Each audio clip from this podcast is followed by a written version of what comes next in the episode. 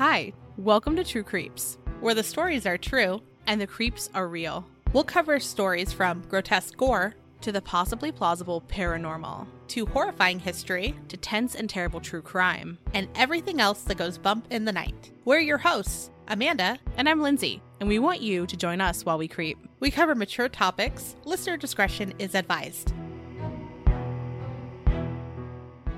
Hey, everybody. So, today we are really excited to share an episode from History Detective. This particular episode is about Gunhild, the Viking mother of kings.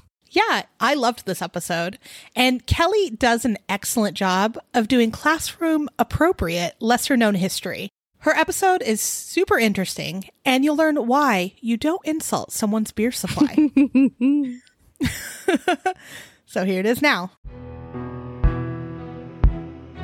Hi, this is Kelly Chase, and you are listening to History Detective, a podcast where I delve into the past to uncover the mysteries of history, and then I explore how that story might be reimagined through song. This is case 16 Gunhild, the Viking Mother of Kings. One thing that we can agree upon when it comes to Gunhild is that nobody seems to agree. She is a controversial woman in history, partly because that at this time and place in history, things weren't written down. Stories or sagas were passed down through word of mouth, and in all of these sagas she appears in, her story is slightly different. And because she's always just a side character rather than the main character, there are lots of gaps in the narrative. Now, before we get started, I just wanted to tell a little story about a popular Year 8 textbook used in schools that was published within the last 10 years, specifically for the release of the Australian curriculum. In their chapter on Vikings, this almost 300 year period of history, the textbook had 118 pictures of Viking men and only eight depictions of women.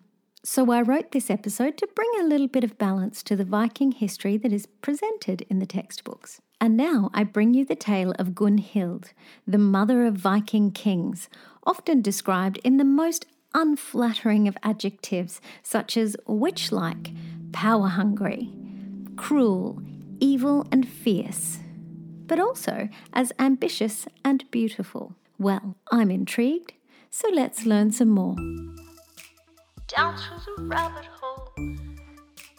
Mystery solve, curiosity to follow. You might hear me use the word Norse. It means from the north and usually refers to Norwegians and Scandinavian people in medieval times. You might have heard of the Norse gods like Thor or their home of Asgard. Fun fact many of the words that we use in English today that begin with the sk sound come from Old Norse. Words like scale, skill, skull, skin, skirt, and scare. Let's get back to our bringer of kings, Gunhild. She pops up in a couple of sagas, one of them a collection of kings' sagas, and another the Saga of Egil, and she apparently lived in the 10th century. She lived until she was about 70 years old. There's a bit of historical debate about where Gunhild was born. One source says she was Danish, and another source says she was from Norway. When I say a bit of historical debate, I found a 28 page journal article published by the University of Aberdeen that is entirely devoted to this debate, and the article cites more than 100 sources in their bibliography. So, yeah, her origins are contested. I normally don't like to spend too much time devoted to whom a historic woman's husband was, but Gunhild was married to a king named Eric Bloodaxe. That wasn't his official surname, but everybody knew him as Eric Bloodaxe. So perhaps that gives us an indication that his axe was not just used for chopping up firewood. He was the son of a king named Harold Fairhair. I'm going to take a wild guess and say he probably had fair hair. I do really love the Viking naming conventions. Most of Eric's children inherit the surname from him, so they are called either Ericsson or Ericsdotter, depending on if they're a son or a daughter, except for one, but we'll get to him a little later. Before Gunhild hooked up with old mate Bloodaxe, she has two origin stories. One story has her as the daughter of a Danish king, and she met Eric at a party, and they were married to align the two houses, as was common practice in ye olde days. In another version, where she is from Norway, she is a young, beautiful maiden who had been kidnapped by two wizards who taught her sorcery, and they both wanted to marry her. Eric Bloodaxe discovered her and helped her to escape, killing the wizards in the process with his axe, I presume, and they sailed to get permission from her dad in Norway to marry. Although in this second version, she seems to be a victim of two creepy old guys having wizard duels over who she will marry, this version also sets her up to be a bit of a magic wielding sorceress. Because as this saga goes on, it paints her out to be the treacherous enemy of Egil, the hero of the saga. This hero Egil and Gunhild appear in a few sagas together. In one story, Egil is at a feast at Eric and Gunhild's house when he insults their beer by saying there is not enough to quench his thirst. Well, in Viking times, you can't just insult someone's beer and get away with it. So Gunhild retaliates by trying to poison him, but he manages to trick her and escape.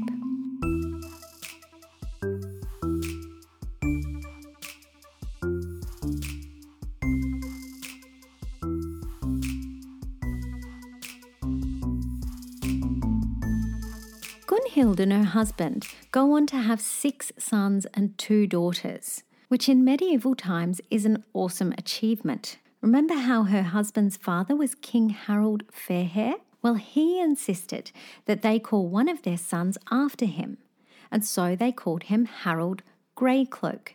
And the old King Harold declared that baby Harold would one day become king, which he did, by the way.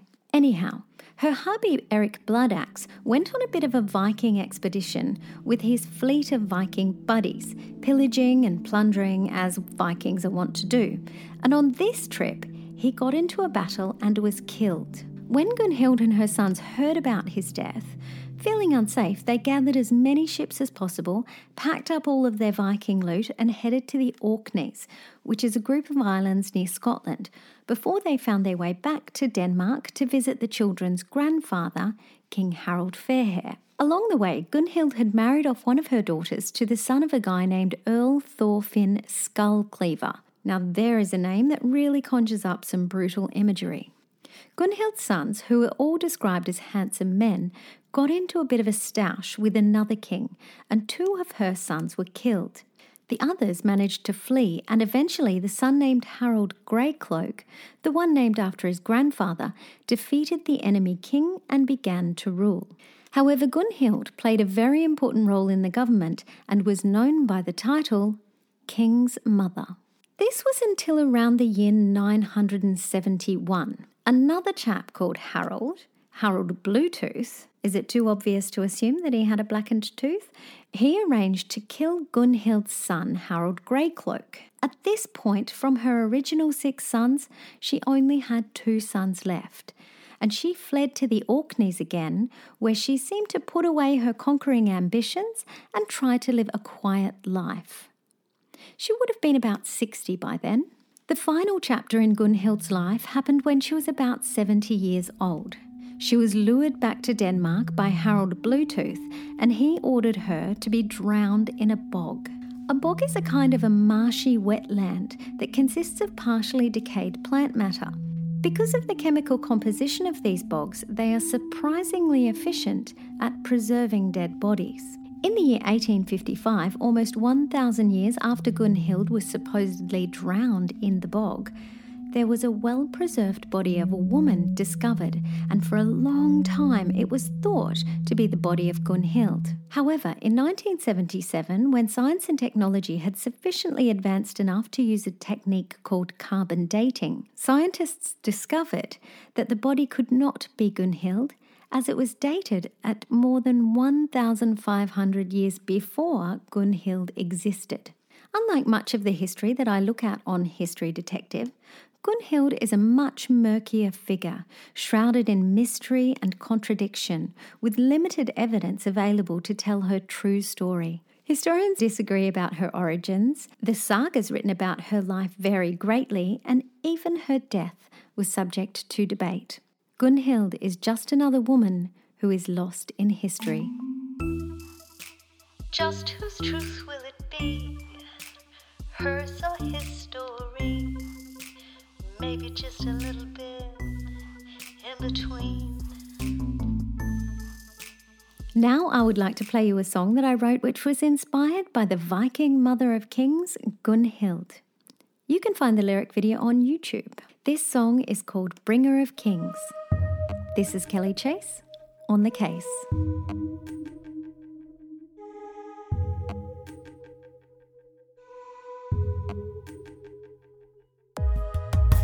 Bringer of kings, and a witch and a lover, caster of spells, and a queen and a mother.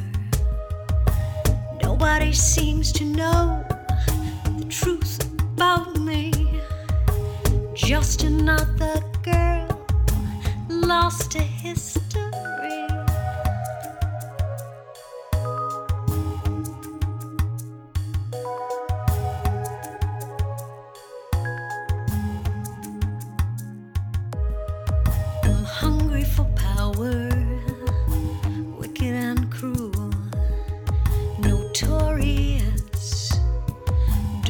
For a fool. Nobody seems to know the truth about me. Just another girl lost to history.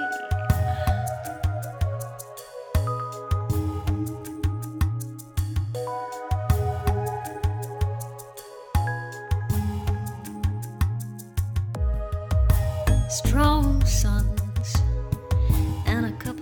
of ambition. All that's left is contradiction. Nobody seems to know the truth about me. Just another girl lost to history. Nobody seems to know the truth about me just another girl,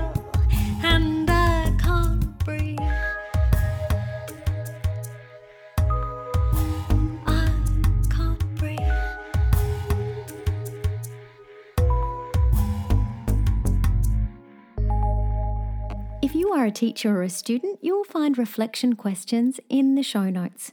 You can follow me on Twitter at History Detect, Instagram at History Detective 9, or head to historydetectivepodcast.com and you'll find all kinds of podcast related stuff and you can sign up to my newsletter. Or head on over to Amped Up Learning to buy supporting resources for every episode of season one and season two of the podcast. If you liked what you heard and know someone who might enjoy History Detective too, please share and don't forget to subscribe. And because I'm a teacher, you know I love gold stars. I would love it if you could rate and write a review on Apple Podcasts or Podchaser. And if you would like to support the podcast in another way, you can now buy me a coffee. See you next time.